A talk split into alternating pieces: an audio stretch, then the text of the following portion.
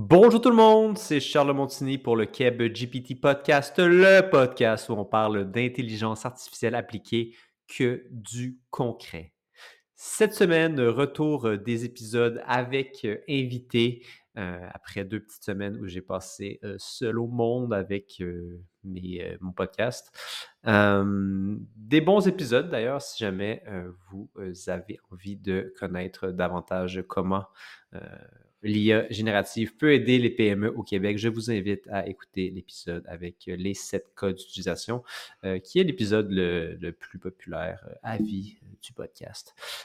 sinon, cette semaine, Alexandra Martel, super, super intéressante. C'est quelqu'un que j'avais envie d'avoir sur le podcast depuis longtemps. elle publie beaucoup sur le sujet de l'intelligence artificielle dans le monde de la rédaction. la rédaction, c'est large. Dans son cas, c'était, et c'est toujours en fait son métier, mais nous rédigeons tous des, des, courriels, des publications sur LinkedIn au besoin. donc, c'est assez intéressant de voir sa vision relativement à ça en tant que professionnel. aussi, Alexandra a beaucoup d'expérience parce qu'elle a commencé à utiliser les outils BC, donc Before ChatGPT ce qui fait que c'est une des personnes avec le plus d'expérience euh, pour euh, la rédaction de contenu assisté par intelligence artificielle.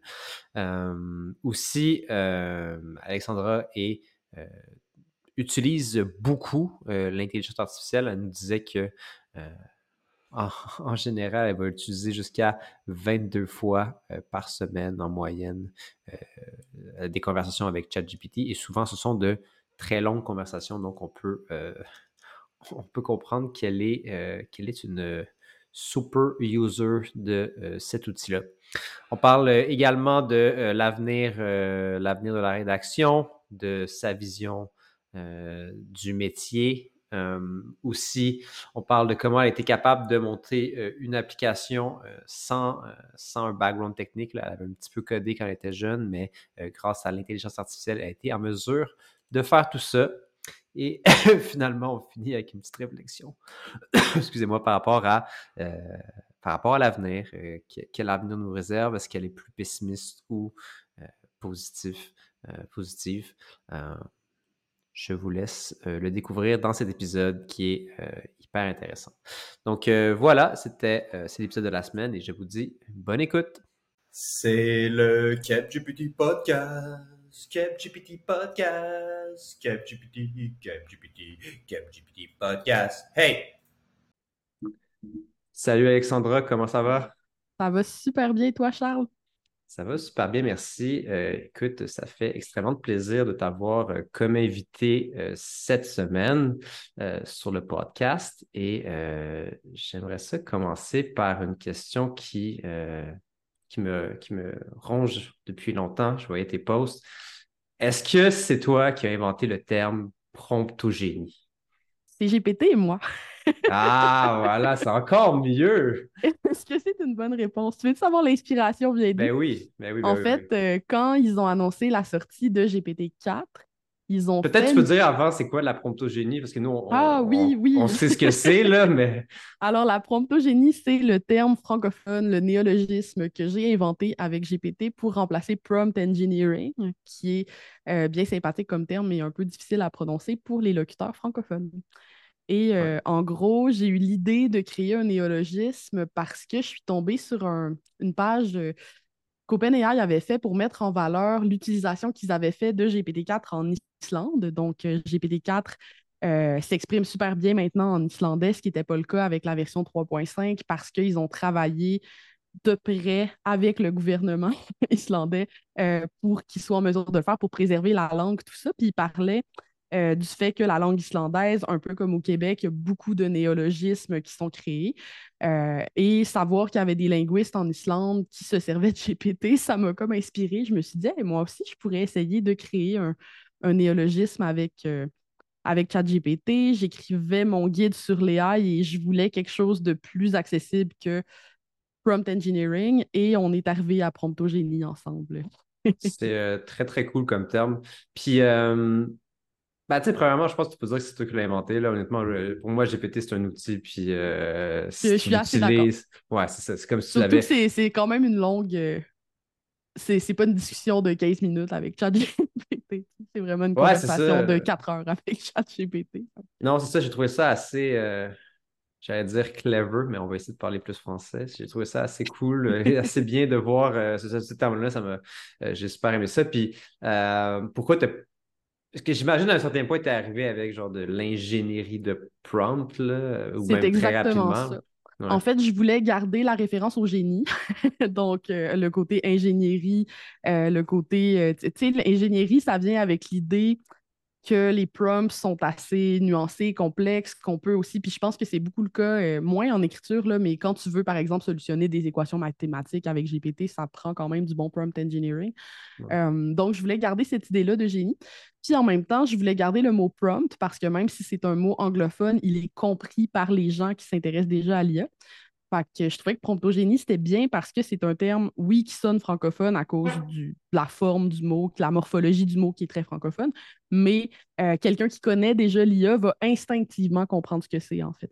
Euh, et j'adorais ça. Et surtout, le terme aussi euh, des gens qui pratiquent la promptogénie, ce sont des promptogénistes, ce qui est Ah. épicène. C'était un de mes critères parfait. aussi. Je comprends. Puis, euh, es-tu arrivé avec euh, à un certain point une, une traduction pour prompt, puis tu as décidé de la Pas laisser encore. Non. Moi, j'utilise encore prompt. J'ai Ouais. vu catalyseur, j'ai vu invite. J'en vois toutes Ouais, sortes, ouais, mais je trouve qu'il n'y a rien qui équivaut encore au mot prompt. Puis, euh, on comprend assez bien instinctivement c'est quoi un prompt en français à cause qu'on a des mots un peu reliés quand même, le prompteur qui dit des phrases qu'on peut C'est vrai, c'est genre téléprompteur, ouais. là. Ouais, c'est ça. Il y a, il y a- il y a quelque chose quand même dans la racine du mot qui le rend pas si désagréable à utiliser, je pense, pour les francophones. Puis moi, je ressens pas le besoin de le remplacer tant que j'ai pas trouvé un remplacement meilleur. Puis probablement que ça va, euh, ça va rester euh, de toute manière dans, les, dans le langage populaire comme, mettons, un chat. On peut dire clavardage, mais la majorité des gens vont. Ouais, c'est ça qui est ça. intéressant aussi avec les néologismes, c'est qu'il y en a qui survivent parce qu'ils sont bons puis ils sont utilisés, puis il y en a qui disparaissent. C'est Courriel au Québec a une super belle vie encore. Euh, Ouais. Mais justement, clavardage a comme moins pogné, tu sais. Un peu moins, un peu moins, Ouais. un peu moins. Puis euh, effectivement, on l'utilise pas vraiment, mettons, euh, mail. J'ai vu en France qu'ils utilisaient euh, euh, MEL, mail, mais c'est genre message électronique. En tout cas, c'est un. C'est En tout cas, ouais, ça, je trouve ça assez. Je trouve ça assez drôle. Euh, je ferais, je ferais un passage vers justement, c'est quoi, comment tu as découvert l'IA? C'était quoi tes, tes premiers, euh, tes premiers essais avec ça? Euh, Peut-être tu peux aussi nous dire un peu ton background pour les gens qui ne te connaisseraient pas. Absolument. Donc, moi, j'enseigne la rédaction persuasive, le copywriting, entre autres. J'ai aussi publié un livre qui s'appelle Ajoute un zéro aux éditions Saint-Jean, euh, où je, j'explique comment fixer tes prix à la valeur quand tu es pigiste. Euh, je vends des formations en ligne. J'ai un bac en droit, sinon, fait que ça n'a pas vraiment rapport. Je suis une personne qui a quand même des intérêts variés. Mais en Et- droit, beaucoup de rédaction, non? Quand même, lecture, Euh, oui. rédaction. ouais. Oui, en effet, je- la grande majorité des avocats ne plaident pas d'ailleurs à la cour nécessairement et leur travail, c'est d'écrire des notes de recherche bien argumentées. Donc, oui, définitivement beaucoup d'écriture en droit aussi. Euh, mais voilà, puis je suis connue dans mon entourage euh, autour de moi pour être ce qu'on appelle une early adopter. Donc, je vais souvent être la première personne dans mon entourage à adopter avec enthousiasme les nouvelles technologies et ce, depuis que je suis très jeune. Ça a toujours été comme ça. Donc, quand j'ai commencé à entendre parler de GPT, euh, je m'y suis assez rapidement intéressée. Puis dès qu'il a commencé à avoir des rappers, donc euh, Jasper, anciennement Jarvis, euh, Copy.ai, tout ça pour les copywriters, j'ai commencé à interagir euh, et à jouer avec ça. À l'époque, par contre, je ne mettais pas encore mes mains dans l'API. Ah ouais. J'avais mon compte et tout, mais même l'interface dans le playground, c'était encore un peu trop épeurant pour moi, je te dirais. Euh, mais tranquillement, j'ai gagné en confiance. euh, je me suis mise à l'utiliser vraiment beaucoup. Je fais un pitch à ma maison d'édition pour écrire un livre sur l'AI et la rédaction il y a plus qu'un an, OK. euh, qui à l'époque a été refusé parce que ma maison d'édition m'a dit c'est trop niché puis c'est pas encore assez un sujet d'actualité. Et après ça, on se demande pourquoi des fois les maisons d'édition euh, manquent euh, des opportunités d'affaires. Parce que Ah juste pour ouais, je mettre les gens en contexte, ces outils-là que tu parles, euh, Jasper, euh, anciennement Jarvis et, autres, sont sortis avant ChatGPT. Et quand tu parles d'un rapper, c'est qu'il allait se connecter directement à l'API, puis il y avait des prompts jusqu'à un certain point pour t'aider à, rédiger. Là. On ne connaît pas la tech, mais ça. L'interface utilisateur aussi était plus agréable, sais, ressemblait un peu à un Google Doc, par exemple. mais c'est certain que quand ChatGPT a été révélé au public, accessible à tous, en fait, ça a un peu coupé l'herbe sous le pied à tous ces rappers-là. Donc, moi, ça fait trois ans à peu près que j'écris avec l'IA, si on compte euh, Jasper et toutes ces expérimentations-là. Et j'utilise ChatGPT depuis le début. J'ai fait ma moyenne, en sachant que je m'en venais sur ton podcast, j'ai fait ma moyenne de conversation avec GPT par semaine. Parce que je trouvais ça très drôle et c'est 22. ah, c'est bon, c'est comme trois par jour à peu près. ouais, sur les trois derniers mois, là, je suis à 22 conversations par semaine avec GPT. Pas mal, pas mal. Fait que tu as commencé comme ça euh, avec, euh, avec les outils qui se connectaient à GPT-3, euh, sûrement ouais. DaVinci, whatever, le modèle dans le temps. Après ça, tu as sauté directement dans le, dans le bain de, de ChatGPT. Et ça a été quoi tes premiers cas d'utilisation de, de ChatGPT? tu as fait directement de la rédaction ou? Moi, c'est certain que c'est la rédaction qui m'a intéressée en premier. Euh, je, le dis souvent dans mes formations, puis ça fait rire les gens, mais moi, je suis une rédactrice qui déteste écrire. Hein. Euh, ce qui m'intéresse du copywriting, c'est comment les humains prennent des décisions, comment est-ce que je peux influencer ces décisions-là. J'aime beaucoup communiquer aussi, j'ai des idées, puis j'aime ça dire ce que je pense. Mais écrire en tant que tel, c'est pas une activité que je trouve le fun. Je suis vraiment pas poète. Euh, je ne ressens pas un plaisir fou à écrire, à part certains moments du texte. J'aime beaucoup écrire l'introduction. J'aime beaucoup trouver euh, les phrases punch qui vont vraiment euh, capter l'attention. J'aime raconter des anecdotes, mais toute la poutine entre tout ça, conclure mes textes, faire les, les, les transitions entre mes idées, mes paragraphes, c'est des tâches que je trouve ingrates et très, très, très souffrantes, en fait. Euh, donc, moi, la première chose que j'ai commencé à faire avec l'IA, c'est pallier à ces tâches-là de rédaction que j'aimais moins. donc, vraiment, euh, par exemple, j'avais beaucoup d'articles de blog, 95% écrits, mais j'ai jamais écrit la conclusion parce qu'écrire une conclusion, je trouve ça tellement plate. Euh, puis là, de pouvoir faire compléter ou mes espèces de brouillons que j'avais par GPT, c'était assez magique. Même avec GPT-3, ça fonctionnait déjà plutôt bien. Euh, donc, euh, j'ai commencé comme ça. Puis maintenant, mon utilisation est euh, assez intense. J'avoue que là, c'est plus juste quelque chose dont je me sers pour nécessairement terminer un texte. C'est aussi quelque chose que j'utilise beaucoup pour mettre en chair mes idées, ajouter de l'humour à des textes, des fois paraphraser des choses. Bon, il y a toutes sortes de tâches que je peux faire, mais j'ai vraiment identifié dans mon processus d'écriture où est-ce que j'ai des faiblesses puis des choses qui sont plus difficiles pour moi. Puis c'est à ce moment-là que je vais déléguer à l'IA euh, certains passages. Je comprends. Est-ce que tu es plus le type de personne pour qui euh, ça t'aide à raccourcir ton temps de rédaction ou ça augmente la qualité de ce que tu fais à, temps égal, tu penses? Euh, les deux les deux. Euh, je pense que ça augmente quand même beaucoup la qualité. je pense à mon guide, par exemple, sur l'IA, euh, qui est probablement mon morceau de contenu préféré que j'ai fait cette année. Euh, je suis en train de publier tranquillement là, les, une partie à la fois là, quand j'ai le temps d'intégrer des bouts sur mon site web, mais ce texte-là, il doit avoir au moins 50 heures de travail au moment où on se parle dedans. il a entièrement été travaillé avec ChatGPT. C'est-à-dire que, tu sais, oui, j'écris des passages, mais j'ai des conversations j'ai plusieurs conversations en cours en lien avec ce guide-là, avec l'IA, où j'allais, par exemple, euh, lui demander de contre-argumenter ma position, ce genre de choses-là, pour aller vraiment approfondir mes idées, mon contenu. Puis ça, je trouve ça génial parce que moi, j'ai, je sais pas si tu connais un peu les types de personnalités, puis tout, c'est pas important, mais moi, j'ai un type de personnalité qui est très. Euh, j'aime beaucoup débattre, j'aime beaucoup m'obstiner, puis des fois, c'est rough. il faut souvent que je retienne cette partie-là de moi parce qu'il y a des gens qui voient ça comme se chicaner ou qui se sentent euh, offensés un peu quand tu te mets à les questionner. Puis j'aime beaucoup le fait que je peux parler très sèchement et très bête à GPT. le côté euh, avocate, là, qui. Euh, ah ouais, vraiment. C'est comme un bon avocat du diable quand tu lui demandes de l'être. Ouais, c'est ça. Tu peux demander, euh, tu peux prendre une pièce de contenu et demander euh, qu'est-ce qui fait que c'est bien, qu'est-ce qui fait que c'est moins bien, puis il peut te sortir tous les points euh, Moi, je dis souvent, argumente le contraire. je colle mon texte, argumente le contraire. Puis tu sais, c'est vraiment très, très, très formateur, vraiment agréable. Puis Parce que de toute manière, c'est un travail que euh, je voyais dans des, dans des cours, dans les formations de négociation. Tu sais, si tu avais à contre-argumenter contre, contre ce point-là, qu'est-ce que tu ferais? Puis c'est le travail que tu, que tu Absolument, ferais de toute ça, manière, ça donc- permet de renforcer tes arguments, puis qu'on parle d'arguments euh, pour, pour faire accepter une idée ou même pour vendre, là, je veux dire. euh, Ouais. tu sais, demander à GPT de brainstormer avec toi, c'est quoi les, les objections, les peurs, euh, qu'est-ce que quelqu'un pourrait trouver à redire à ce texte-là, ben, ça te permet, toi, d'anticiper ces arguments-là puis de les, de les prévenir. Ouais, ouais, c'est clair. Ouais, c'est un, un bon Euh, compagnon pour ça aussi. Même que euh, Sam Altman, le PDG de OpenAI, parlait de comment il, il a peur que l'IA devienne, avant de devenir, mettons, euh, AGI ou Super Ouais. Intelligence, un très, très bon, je perds mes mots, mais qui est capable de convaincre les gens, là, que ça pourrait être Ouais. utilisé, ça pourrait être utilisé euh, Ben, ça, c'est clair que c'est un gros danger aussi avec les hallucinations. Là, on l'a vu, tu sais, Ouais. l'histoire de l'avocat qui avait fait monter toute sa défense par ChatGPT, qui est très crédible quand il invente des choses, en fait. C'est vraiment le, le plus gros, un des plus gros dangers, je pense, avec les LLM, c'est ça.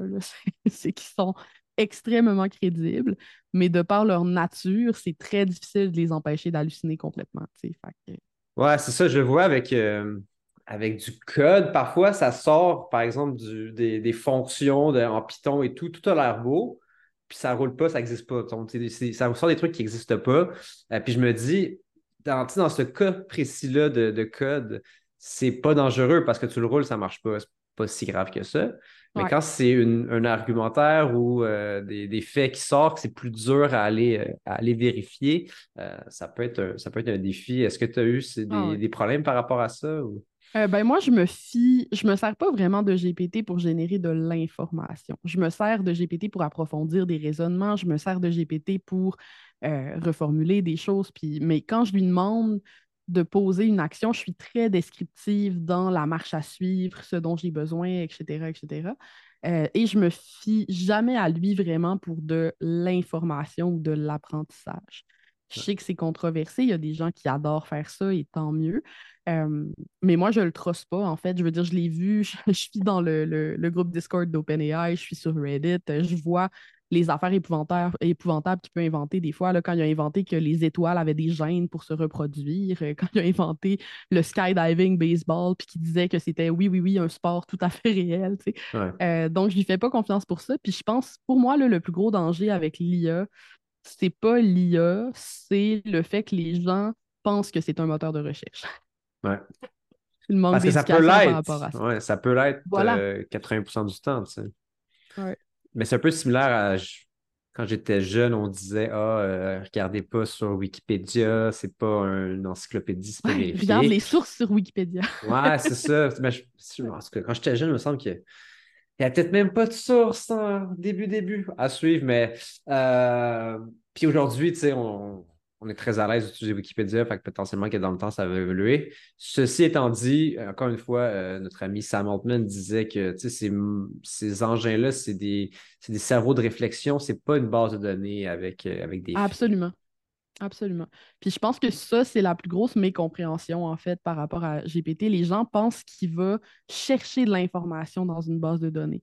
Quand, dans les faits, il a généralisé de l'information à partir de ses apprentissages. Et c'est ça qui le rend créatif.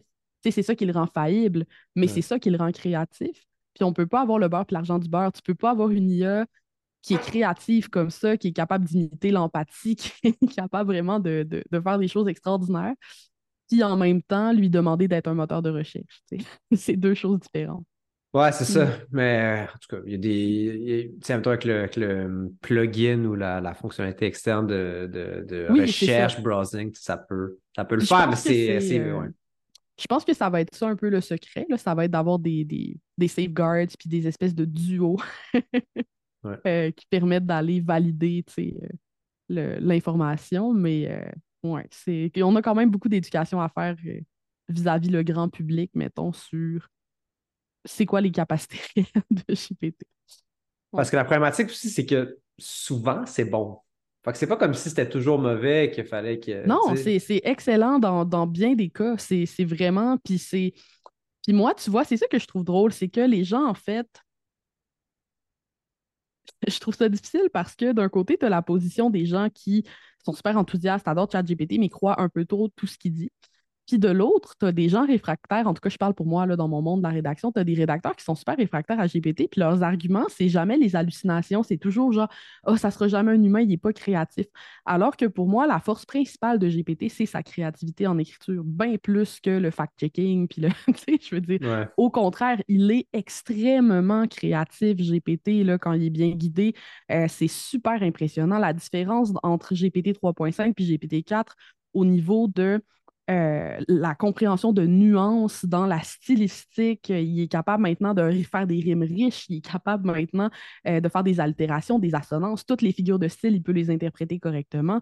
Euh, ça, il est vraiment bon là-dedans. Là. Il peut se faire passer pour un humain. Tu as sûrement vu passer l'étude où euh, on comparait des réponses de vrais docteurs aux réponses de GPT pour des problèmes de patients. Euh, et les, gens trouvaient que les réponses de GPT étaient plus empathiques que les réponses des vrais docteurs. Fait que tu vois, moi, c'est un peu ça ma frustration, c'est que je trouve que les gens ne euh, sont pas très conscients, en fait, de ses capacités. Au contraire, il est super créatif et il est très, très bon pour imiter les humains. Ben, c'est en fait, c'est ça qui fait. J'ai déjà entendu, euh, euh, c'est un tape recorder euh, très, très fancy, puis c'est un petit peu ça. puis par définition, c'est ça. Tu peux trouver les, trucs un peu plus génériques, mais comme tu dis, si tu es capable un peu de l'amener à quelque part, il va te sortir des trucs extrêmement créatifs. Puis ah oui. il, y a, vraiment, il y a vraiment de quoi à faire avec ça. Tu as parlé justement de, gens, euh, de gens réfractaires à cette technologie-là. Euh, moi, j'ai peur que ces gens-là, euh, c'est un peu comme quelqu'un qui, qui, qui refuse d'utiliser un ordinateur. Ouais, c'est ça. J'ai déjà, eu, j'ai déjà eu des gens dans des meetings qui arrivaient avec les fichiers Excel imprimés là, longtemps. qu'est-ce que tu qu'est-ce que tu dirais, qu'est-ce que tu dis ou qu'est-ce que tu dirais à des gens justement un peu plus réfractaires par rapport à l'IA? C'est très difficile de convaincre quelqu'un qui est réfractaire à une technologie comme ça. Puis la raison, c'est que euh, la personne va faire de la dissonance cognitive. C'est-à-dire qu'une fois que la croyance comme quoi c'est une mauvaise chose est déjà établie, puis la croyance qu'on n'en a pas besoin est déjà établie, le cerveau va tout faire pour justifier cette croyance-là. Donc, on va aller chercher toutes les raisons. Puis là, je trouve ça drôle parce que souvent, les raisons que les gens m'avancent après, c'est des raisons éthiques. Mais jamais les gens vont m'expliquer que pour des raisons éthiques, ils ne sont pas sur Facebook, puis ils ne sont pas sur Instagram, puis ils ne sont pas sur LinkedIn, par exemple.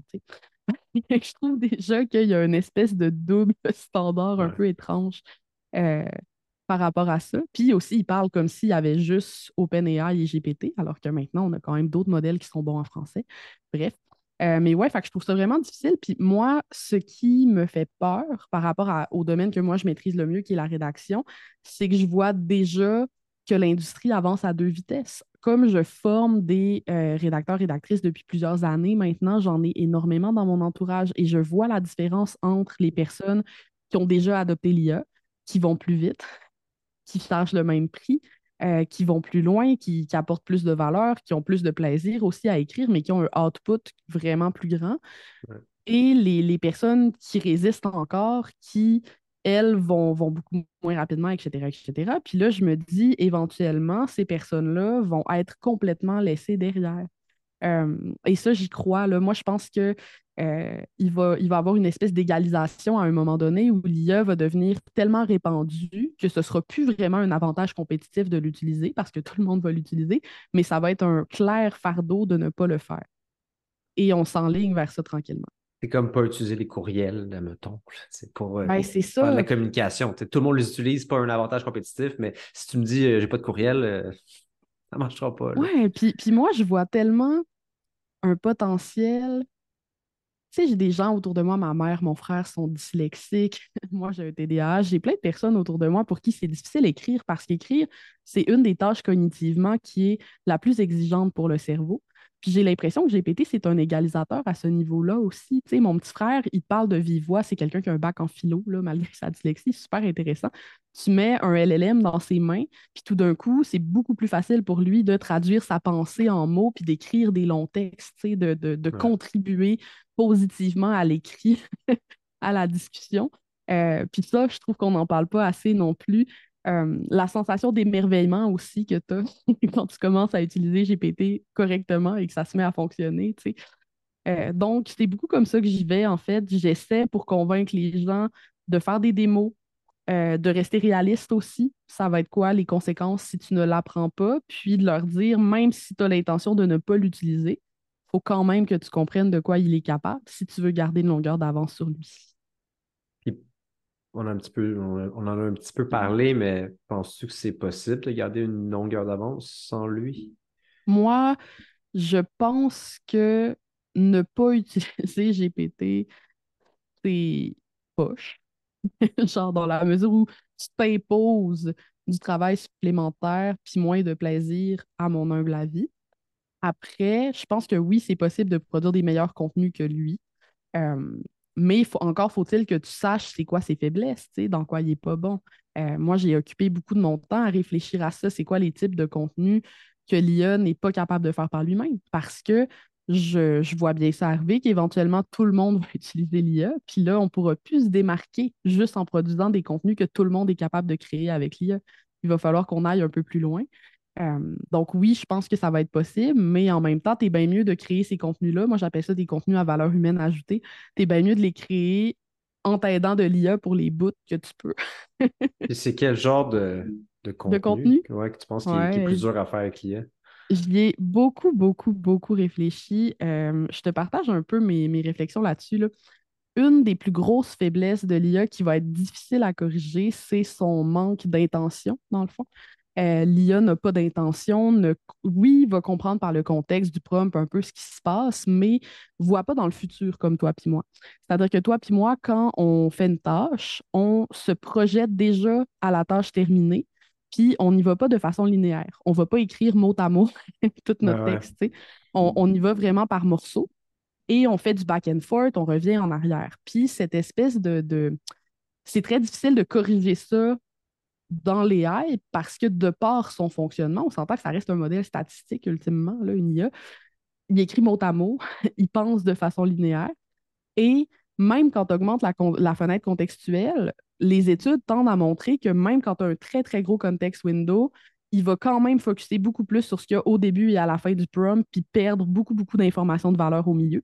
Donc, plus un texte est long, moins GPT est capable de le faire seul. Parce que organiser sa pensée sur tout un livre, sur tout un roman, sur tout un argumentaire, c'est beaucoup plus difficile. Fait que déjà là, euh, je vais faire un mini aparté. Je vais un mini aparté par rapport à ça. C'est que on, tu peux le tester toi-même, ça, euh, ce, truc-là. Littéralement, il écrit mot à mot. Et si tu lui demandes, genre, quel est la, combien de mots y a-t-il dans ta réponse, il ne pourra jamais le dire parce qu'il ne sait jamais, au moment de mettre le nombre de mots, il ne sait pas combien de mots il va avoir. Donc, comme ce que tu expliques, ah c'est extrêmement intéressant parce que c'est exactement ça. C'est mot à mot, puis plus qu'il avance, puis on ne va pas regarder en arrière après ça ce qu'il a, écrit. Puis, euh, non, absolument. Absolument. C'est tellement différent de notre fonctionnement à nous quand on écrit. tu sais, n'importe qui, moi j'ai écrit un livre, c'est chiant d'écrire un livre. Puis c'est pas vrai que tu écris ton livre de A à Z, ça, ne se fait pas. Euh, donc déjà, il y a ça. L'autre truc, c'est que GPT ne va pas sur le terrain. GPT ne peut pas parler à des humains. GPT ne peut pas. Ben oui, maintenant, il peut parler à des humains, mais il ne peut pas se promener puis avoir l'intention de faire un reportage. Il ne peut pas se promener puis avoir l'intention d'aller faire telle affaire. Euh, fait que moi, je pense que le journaliste de contenu va vraiment gagner en importance. Ce que j'entends par journaliste de contenu, c'est euh, tout ce qui nécessite d'interviewer des vrais experts, tout ce qui nécessite de faire des enquêtes, euh, les études de cas pour les entreprises, tout ce qui nécessite d'aller chercher des données sur le terrain, ça va prendre beaucoup de valeur. Parce que GPT n'aura pas accès de base à ces, à ces données-là. C'est nous qui doivent, qu'on doit lui, les lui apporter pour qu'il nous aide à rédiger notre étude de cas après. donc, définitivement, il y a ce côté-là. Euh, fait que le, le, Ouais, tout ce qui nécessite euh, de la recherche. Il va pas y arriver, euh, il va pas y arriver une anecdote dans le métro puis qui puisse faire un parallèle avec quelque chose d'autre. Puis, non, absolument. oui, tout ce, qui est, tout ce qui est intime, doté de notre expérience. Je pense aussi que même niveau SEO, la source d'un texte, donc l'auteur, la personne qui se, se porte garante du texte, qui est responsable du texte, va prendre beaucoup d'importance. Il n'y aura plus de blog anonyme qu'on ne sait pas trop qui a écrit le texte parce que là, ça. Dans un contexte où l'IA est un outil, ce qui nous reste comme humain, c'est de prendre la responsabilité du fait qu'on a approuvé ce qui est sorti de l'outil. Donc, je pense que l'auteur, l'autrice des textes va vraiment prendre de l'importance aussi dans les prochaines années. C'est une autre de mes prédictions. Euh, puis peut-être, dernière idée là, de contenu à valeur ajoutée, tout ce qui joue avec l'expérience. Fait que d'amener nos contenus plus loin que juste un article de blog, tout ce qui implique de la co-création, de l'interaction, euh, tout ça, c'est des choses où on a besoin d'un contact humain pour que ça se passe et je pense que ça va nous permettre de nous démarquer. Ouais. Euh, potentiellement, ça me fait penser à, par exemple, aussi des, des expériences qu'on crée juste pour un contenu, par exemple. Euh, on peut voir ça sur YouTube parfois, dans des gens, ah, j'ai passé un mois dans ma chambre, j'en sais rien, là, mais tu sais, des trucs que tu fais concrètement pour écrire un texte dessus ou faire une vidéo, ben ça, évidemment, euh, ça ne pourra jamais être généré euh, artificiellement par. Euh, ça pourrait être généré, mais ça serait complètement inventé. Ah ouais, non, c'est. Puis, ouais, mais, mais c'est super intéressant. Ah oui, puis mon dernier type de contenu qui est définitivement difficile à faire pour l'IA, c'est tout ce qui est du thought leadership. Fait que justement, prendre la responsabilité de tes opinions, être un leader d'opinion, euh, apporter du savoir qui est nuancé, qui est teinté de ta perspective sur un domaine que toi, tu maîtrises en particulier, c'est très difficile à faire tout seul avec l'IA. Hmm. Ouais, parce qu'il n'aime pas vraiment ça non plus, souvent prendre de... Position, ouais. Ouais, prendre position, euh, c'est pas... Surtout ChatGPT, euh, il y, a clairement des guardrails en place pour qu'il soit nuancé dans ses réponses tout le temps ce qui est correct. Puis il va y avoir d'autres, il y a d'autres IA, il y en a, celui d'Elon Musk qui est sorti dernièrement pour être un peu plus un funny douche, là, ou un peu ce que ça va donner, mais euh, à suivre avec toutes euh, ces autres, euh, ces autres IA-là.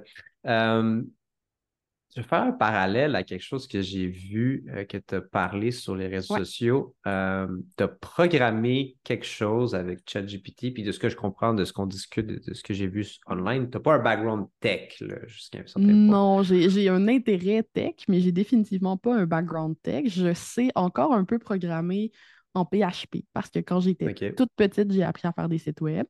Euh, JavaScript, PHP, mettons, je suis capable de lire un code, mais j'écris pas de code. Euh, je programme pas.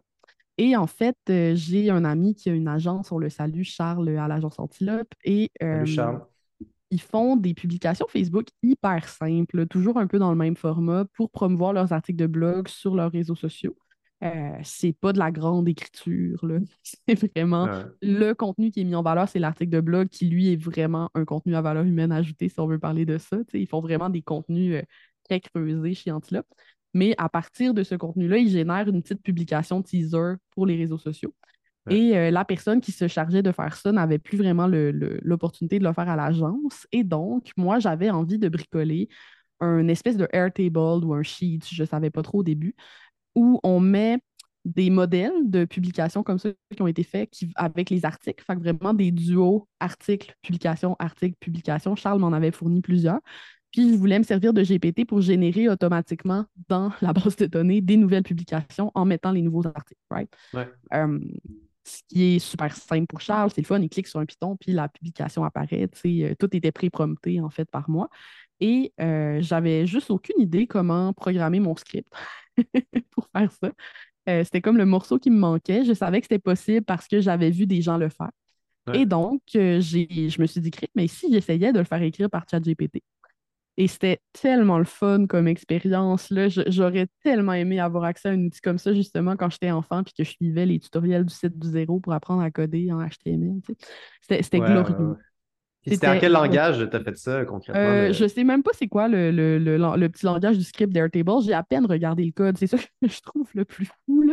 C'est que ça, ça, a tellement bien été, en fait, que j'ai pas vraiment lu ce qu'il me donnait en détail. Euh, quand j'avais un code d'erreur, ben là, je lui disais c'était quoi le code d'erreur. Puis là, il me disait Ah ouais, euh, peut-être que c'est à cause de ça, on pourrait tester telle affaire. Bon, ben redonne-moi le code, je retestais comme ça. Puis pour vrai, j'ai à peine regardé euh, les lignes de code en tant que tel. Moi, ma seule job, ça a été de lui décrire très clairement ce que je voulais. Donc, j'ai un Airtable avec tel tableau, tel tableau, tel tableau, telle colonne, telle colonne, telle colonne. je veux que Charles puisse entrer sa clé API dans tel endroit dans le tableau. Je veux ci, je veux ça, fais-le maintenant. Et euh, c'était magique. Ça m'a pris quelques heures, je pense, euh, un dimanche après-midi, puis tout fonctionnait. J'avais un prototype. Très cool, très, très cool. Puis Ouais. je pense que ça montre, euh, ça vraiment à, à beaucoup de monde que la puissance de l'IA, puis qu'est-ce que ça nous donne comme, euh, comme opportunité. Là, je pense que c'est un extrêmement, extrêmement bon Ah ouais. exemple de ce qu'on peut Dès que tu as faire. un peu de débrouillardise, en fait. Ouais. Vraiment, là. Parce que ça, l'affaire, c'est que j'ai fait des expériences comme ça, un peu différentes, dans le sens que j'ai voulu programmer un, un, un plugin Chrome, que, ce que j'avais jamais fait. Puis, habituellement, je serais parti sur euh, YouTube, je serais allé voir des, des, des, des, des templates de, de Chrome, puis tout ça. Ça m'aurait pris beaucoup plus de temps. Là, je me suis dit, OK, on va, on va essayer de le faire avec, euh, avec ChatGPT. L'affaire, par contre, si tu te dis, c'est plusieurs heures, ça, c'est pas magique. Pas là. automatique. Ben Non, c'est non, ça. ben non. loin de là, Parce que euh, il y a des choses, même à un moment donné, il me disait c'est impossible avec un script Airtable d'appeler l'API d'OpenAI. Puis là, j'étais comme c'est pas vrai, regarde, tel autre gars l'a fait, puis j'ai montré le code du gars. Ouais. Puis là, il m'a dit Ah, là, il a compris. Tu sais, ça, c'est l'affaire que les gens comprennent le moins, je pense, avec l'IA, c'est que c'est une machine à compléter la dictée un peu. Puis la meilleure chose, c'est même pas un prompt, c'est un exemple. Si Ouais. tu as un exemple, il comprend tellement plus vite avec un exemple que si tu essaies de lui décrire ce que tu veux, c'est autant pour de l'écriture que pour du code. Fait que moi, dès que j'ai pu lui montrer, il y avait comme quelqu'un sur Reddit qui avait fait quelque chose de similaire à moi, mais qui qui, qui pas exactement ce que je voulais. Mais je lui ai dit, regarde, ce gars-là a fait quelque chose de similaire à moi, voici son script. Puis là, il s'est mis à aller généraliser de l'information de ce script-là que je lui donnais en exemple. c'est ça que je veux dire aussi par le fait d'être un peu débrouillard, c'est que c'est pas non plus euh, code-moi une application de telle, telle, telle façon, puis tu sors le code d'un seul coup, c'est certain. C'est sûr que ça ne marchera pas. Puis c'est un peu euh, dans la même, euh, dans la même lignée que ce que tu parlais tantôt d'avoir une ligne éditoriale puis d'être capable de penser loin. Il va avoir du mal à créer une grosse app, par exemple, parce qu'il Ouais. écrit mot à mot tout, euh, tout le truc. Fait que t'es mieux de le faire euh, euh, bout à bout, mais il peut aussi t'aider à structurer ton projet, puis après ça, t'accompagner là-dedans, petit peu par petit peu. Puis effectivement, les exemples, tu sais, à la base, cette technologie-là s'appelle du machine learning. Il faut qu'ils apprennent de quelque chose. C'est pas sûr que ce que tu es en train d'y parler va le retrouver dans. Euh, Ouais. Le- L'exemple le plus, euh, le plus évident que j'ai de ça, c'est une amie récemment qui essayait d'utiliser GPT pour générer des euh, fiches de produits. Tu sais, quand tu as une grosse boutique en ligne, c'est plate, rédiger des fiches de produits. Personne ne veut faire ça, sont toutes identiques. Fait que le faire, le faire rédiger par GPT, c'était super pratique parce que, euh, ben, crime, après ça, le rédacteur, il a juste à réviser, ça enlève vraiment de la job plate à une pauvre personne. Ouais. Fait qu'on on s'est mis là-dessus. Et puis, mon ami avait un problème. euh, L'IA finissait tout le temps par perdre un peu le format qu'elle voulait. Fait que, tu sais, mettons, là, je n'invente un, là, euh, une petite phrase drôle, après ça, les, les- les puces bénéfices euh, caractéristiques, après ça, tu sais, elle avait comme un format comme ça qui était toujours le même. Puis, elle décrivait dans son prompt à GPT le format. Donc, écris-moi une description qui est comme ça, comme ça, comme ça. Puis là, à un moment donné, je disais, ouais, mais c'est vraiment jambon d'y aller comme ça. Tu as déjà des descriptions qui sont écrites par des humains. Fait que ce qu'on a fait à la place, c'est qu'on lui a donné trois descriptions. On lui a dit, suis le même format pour écrire une autre description. Et là, ça s'est mis à marcher comme par magie. Fait que vraiment, euh, je remarque que les gens n'ont pas le réflexe de lui donner des exemples, puis que c'est ce qui fonctionne le mieux euh, dans bien des cas. Ouais, ouais, c'est clair. euh, de mon côté, quand je construis des, des, softwares avec, avec ça, puis souvent on a besoin d'un- d'une sortie d'un output qui est spécifique parce qu'on va le mettre dans un, autre bout de code après. Fait qu'il faut ça formater d'une façon ou d'une autre. Euh, la meilleure façon que j'ai trouvée, c'est jusqu'à trois exemples. Fait que tu lui montres concrètement l'input que tu veux donner, l'output que tu veux. Puis Ouais. après ça, je finis aussi par voici l'output, euh, le, le format de, de l'output. Et là, j'y redonne aussi le format. Et, et là, euh, Tu as obtenu pas les meilleurs résultats. Ah oui, c'est- le jour à la nuit. Si tu fais juste expliquer, euh, c'est plus compliqué. Plus compliqué. Ben oui, c'est ça. Fait que, ouais, si- s'il y a des gens qui nous écoutent qui essaient de rédiger avec GPT, euh, arrêtez d'expliquer puis montrez. Ouais, ben, mais comme dans la vie, hein, c'est, t'es à Ouais. l'école, quelqu'un t'explique, c'est pas clair, tu vois des exemples, puis c'est, euh, Ben oui, c'est, vraiment plus clair. euh. 100%. Euh, je ferai aussi un, un autre euh, par rapport à ce que, des trucs que, que j'ai vus dans que tu as publié sur LinkedIn. tu as parlé dernièrement que euh, toi et ton, et ton copain, vous aviez des fois des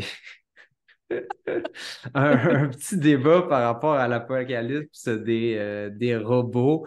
Ça fait un petit peu de pouce aussi sur, euh, Oui, absolument. Et euh, sur le côté, euh, on rendre des gens potentiellement obsolètes ou des, des, Ouais, jobs absolument. obsolètes, là, euh, tu me dis, tu, tu disais que tu étais un petit peu, tu étais le côté euh, Optimiste optimiste, puis lui, tu es un peu plus euh, pessimiste. euh, peux-tu me parler Absolument. un petit peu de, de ton point de vue par rapport à- au futur du monde avec l'IA? En fait, ce que je racontais, c'est que Marc et moi, on parle de l'apocalypse des robots ensemble depuis qu'on se connaît. Que genre depuis 2012. Puis euh, moi, je suis une grande fan de sci-fi, fait que c'est le genre d'affaires auxquelles je pense. Mais tu vois, au début de notre relation de couple, ce qu'on s'imaginait quand on avait nos discussions infernales sur l'apocalypse des robots, c'était des robots physiques qui prenaient la place des ouvriers dans les usines, des infirmières dans les hôpitaux, des, serveuses euh, dans les, restaurants. C'est ça qu'on s'imaginait en fait. Dans beaucoup de science-fiction, quand les robots arrivent, c'est ces jobs-là qui prennent en premier. tu. Et en fait, je pense qu'il y a très peu de gens qui avaient vu venir le fait que l'IA, les emplois qu'elle va impacter en premier, ce sont les emplois créatifs, intellectuels, stratégiques. Donc, les comptables, les architectes, les avocats, les ingénieurs, les rédacteurs, les journalistes. C'est surprenant. Les gens ne s'attendaient pas à ça. Euh, puis, euh, il y a une étude qui est sortie du Pew Research Center qui est comme super intéressante, que tu as peut-être vu passer, là, où il montrait, il essayait d'estimer ça allait être quoi l'impact sur certains secteurs de l'emploi de l'IA. Et si tu gagnes aux États-Unis plus que 75 000 par année, tu as plus de chances d'être impacté par l'IA. Fait que Ouais. c'est vraiment des gens qui font des gros salaires qui vont être impactés par l'IA. Euh, mais aussi les personnes qui n'ont pas de diplôme de secondaire versus les personnes qui ont un bac. Si tu as un bac, tu as neuf fois plus de chances d'avoir un impact de l'IA sur ta job que si tu n'as juste ton, pas ton diplôme du secondaire. Euh, donc, ça, ça vient vraiment. C'est pas des ouvriers là, qui vont perdre leur job à cause de GPT, entre guillemets. C'est vraiment des emplois bien payés qui vont être impactés. Est-ce qu'ils vont perdre leur emploi? Moi, je pense qu'une partie, oui, honnêtement. Je pense qu'une partie, oui, on on n'a pas le choix. Puis pourquoi ma vision est optimiste? C'est parce que moi, j'espère que on va utiliser cette révolution-là pour occuper le temps des humains à créer plus de valeur, en fait, pour occuper le temps des humains à apporter des choses dans la société qui, justement, sont humaines, qui, justement, euh, bénéficient de notre apport. Et j'ai cette vision-là d'un monde où, à cause des robots, à cause de l'IA, on travaille moins, mais on travaille mieux. on a Ouais. plus de temps à passer avec nos proches et tout, tout va bien, tu sais.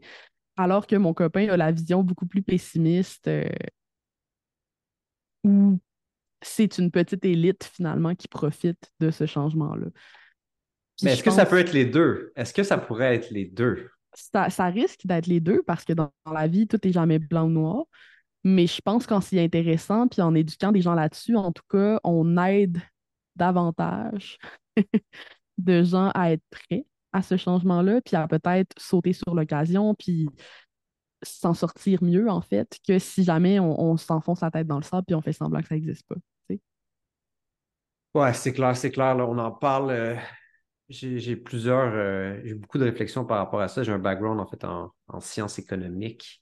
Et Mm. euh, ce qu'on dit souvent, ben, la logique était jusqu'à récemment que euh, deux tiers des, des revenus de l'économie allaient aux, aux travailleurs, comme en salaire ou en, Ouais. en autre, et un tiers allait à ce qu'on appelait au capital, pour genre rémunérer euh, le fait que des gens ont mis de l'argent, ou plus concrètement, euh, si tu veux creuser un trou, ben, il faut une pelle puis un travailleur, puis euh, tu- le coût de creuser un trou va aller euh, deux tiers au, au travailleur, un tiers euh, à, à la pelle jusqu'à un certain point, euh, Ouais.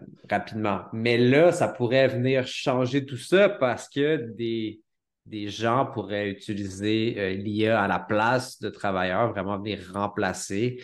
Et euh, Ouais, si puis les gens ce, ce danger-là, il est réel. Tu sais, puis je veux pas faire peur, là, mais je veux dire, moi, le problème en rédaction, c'est que les gens sous-estiment l'IA. Les gens pensent que l'IA ne pourra pas les remplacer parce qu'ils sont dons humains puis tout le kit, mais des rédacteurs qui font du travail médiocre, il y en a plein. Tu as juste à chercher n'importe quel mot-clé qui rank sur Google, puis lire les premiers articles qui sortent en haut. là.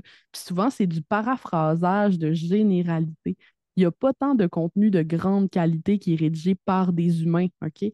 Puis du contenu de qualité moyenne, GPT peut le faire plus vite que nous. Ouais. Fait que Ça, je pense que pour se démarquer, si tu crées du contenu ou si tu es rédacteur, moi, c'est le domaine que je maîtrise le mieux, on s'entend, c'est important de commencer à créer des contenus qui ont une plus grande valeur que ça, en fait, puis réellement d'injecter euh, de la pensée critique, puis toutes les qualités humaines que l'IA n'a pas dans ton travail. Parce que si tout ce que tu fais, c'est, par exemple, tes rédacteurs SEO, ton client, il te donne des mots-clés, puis tu écris un texte un peu boboche après avoir fait une recherche Google, GPT peut faire mieux que toi déjà à ce jour, le 9 novembre 2023. là. Euh, c'est une réalité. là. Puis ça va juste aller en, en s'améliorant ce, ce côté-là. Potentiellement qu'on. Parce qu'il y a aussi l'autre côté de, de l'équation qui est euh, qu'avec le fait qu'on pourra écrire ou, d'autres tâches plus rapidement, ben, ça va diminuer le coût. Puis après ça, ben, peut-être que plus de gens vont, vont en consommer. Sais, si on pense par exemple à des applications web, j'en sais rien. Si le fait qu'on est capable d'en écrire, euh, d'en créer plus facilement, que ça coûte moins cher, ben, peut-être des firmes euh, qui, vont à- qui vont aller en, acheter, puis ça va faire des nouveaux emplois. Comme un peu, on peut penser qu'aujourd'hui, toutes les entreprises ont des sites web. Puis si tu avais dit ça en 2003, je sais pas, que mon fleuriste aurait un site web, ça avait souvent pas de sens dans ce temps-là. Puis en tout cas, la roue Ouais. tourne et on a toujours réussi à trouver, à, à trouver quelque chose à faire. Et, mais c'est ça qui est, qui est dur à. C'est la transition qui est tough. C'est pas Ouais, le futur. ça. Puis, Tu sais, moi, j'ai j'ai pas peur pour les personnes qui sont allumées. Euh, j'ai pas peur pour moi. Tu sais, en vouloir dire que moi, ça, ça, ça, ça m'émerveille, ça, ça me fait triper, puis je, je m'imagine juste toutes les choses que je vais pouvoir créer que j'aurais pas créées avant par souffrance, par procrastination, par tous les éléments de l'écriture qui me font chier. Puis là, je vois ces obstacles-là disparaître un à un avec GPT. Tu sais, maintenant qu'on peut euh, dessiner un brainstorm, il pitcher ça, il comprend mon brainstorm, on est parti. Euh, à cette heure, je peux lui donner du contexte de vive voix pendant que je suis dans mon bain. Puis quand, quand je sors euh, de mon bain, je m'en vais à l'ordi puis je continue à l'écrire mon texte. Tu sais, c'est épique. là. Je trouve ça Ouais. absolument génial. Fait que j'ai pas peur pour ces gens-là. Ce que je trouve dur, c'est les gens qui vont être laissés derrière parce qu'ils n'ont pas cette curiosité-là. ce- Ouais, fait que je pense qu'on a aussi une responsabilité, si on est allumé sur ces affaires-là, de peut-être réveiller les gens dans notre entourage euh, qui, qui, qui n'ont pas cette facilité-là de s'intéresser à ce qui est nouveau. Ouais. Puis, ouais, c'est c'est en grande partie pour ça que j'en parle beaucoup. Peut-être que l'avantage, par contre, avec cette technologie-là, c'est qu'elle va être beaucoup plus facile d'accès. Plus Absolument. ça va aller. Fait que, euh, Moi, le, chiffre si que je mets, là, c'est euh, 4 à 10 heures. Que je remarque, là, j'ai introduit beaucoup d'amis à ChatGPT, j'ai fait des cours privés à des amis qui étaient réfractaires, qui voulaient rien savoir de ça. Ouais. Euh, et pour mes utilisations à moi, fait que vraiment comme un, un- un co-créateur, euh, quelqu'un qui t'aide à organiser ta pensée, à écrire, etc., etc., 4 à 10 heures.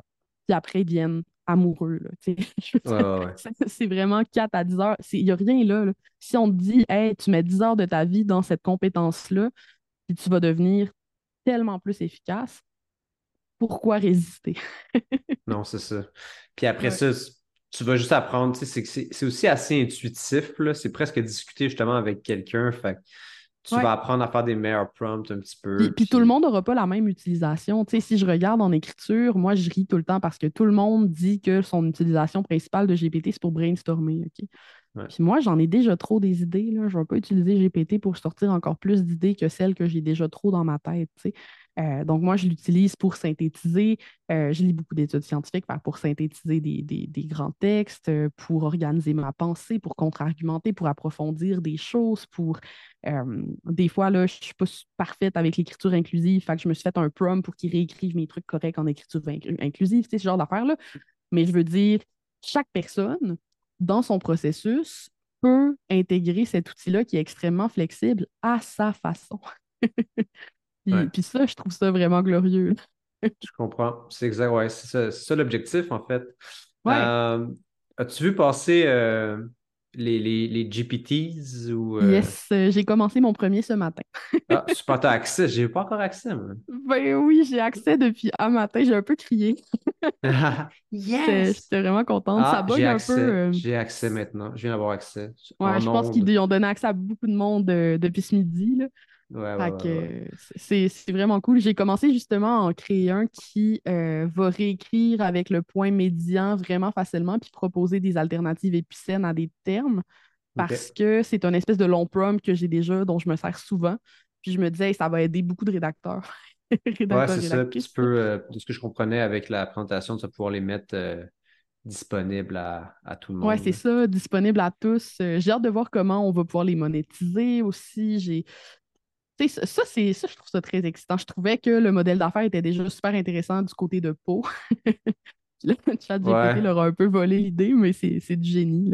J'ai hâte de voir ce que les gens vont créer avec ça. ouais, ouais. J'avais eu, j'avais eu cette idée-là au printemps. J'ai acheté le domaine mygptapp.com, puis j'ai découvert Pau, puis là, j'étais genre, oh boy, euh, si je pars à faire ça plein temps, euh, je vais me faire couper l'œuvre sur le pied. C'est trop général comme, euh, comme use case, mais ouais, je pense que ça, ça va tuer, ça, ça va tuer Pau, probablement. C'est ça qui, qui, qui, est plate parce que Pau, l'avantage, c'est que tu as accès à plusieurs modèles. Ça, moi, c'est pour ça que je reste abonné. C'est parce que je veux rester à jour aussi. Peut-être tu peux expliquer c'est quoi PO euh, pour euh, les auditeurs? Euh, oui, absolument. Donc, POE.com, c'est un logiciel qui a été créé par Cora, donc le logiciel de questions-réponses, qui permet d'interagir avec plusieurs modèles, donc plusieurs modèles de langage comme GPT différents. Euh, ils ont un abonnement payant qui est à peu près au même prix que ChatGPT et euh, ChatGPT. Puis en fait, la, grosse différence, c'est qu'au lieu de juste parler à GPT, tu peux interagir avec Lama de Meta, tu peux interagir avec Claude, le modèle d'anthropique. Euh, bon, il y en a une shitload en fait. Et l'interface est vraiment bien faite, c'est super bien développé, c'est le fun de pouvoir tester plusieurs modèles d'IA différents j'ai quand même des gens dans mon entourage qui s'en servent, justement, euh, des personnes, disons, qui n'aiment pas OpenAI pour des raisons éthiques ou des choses comme ça, puis qui veulent utiliser d'autres modèles. Fait que c'est intéressant, mais c'est eux qui ont eu l'idée en premier de pouvoir créer des espèces de robots personnalisés, euh, ce qui était vraiment du génie et euh, maintenant, ChatGPT les imite. ouais, c'est ça, tu peux comme avoir tes. Je sais pas si tu vas pouvoir avoir ton, tes documents comme ChatGPT dans Po. Euh, euh, en ce moment, on ne peut pas encore, mais euh, probablement que là, ils vont l'ajouter. Moi, c'était la fonctionnalité que je trouvais la plus excitante des GPT de ChatGPT, c'est qu'on peut faire des appels via l'API à d'autres API. On peut, on peut mettre des documents de référence. On peut.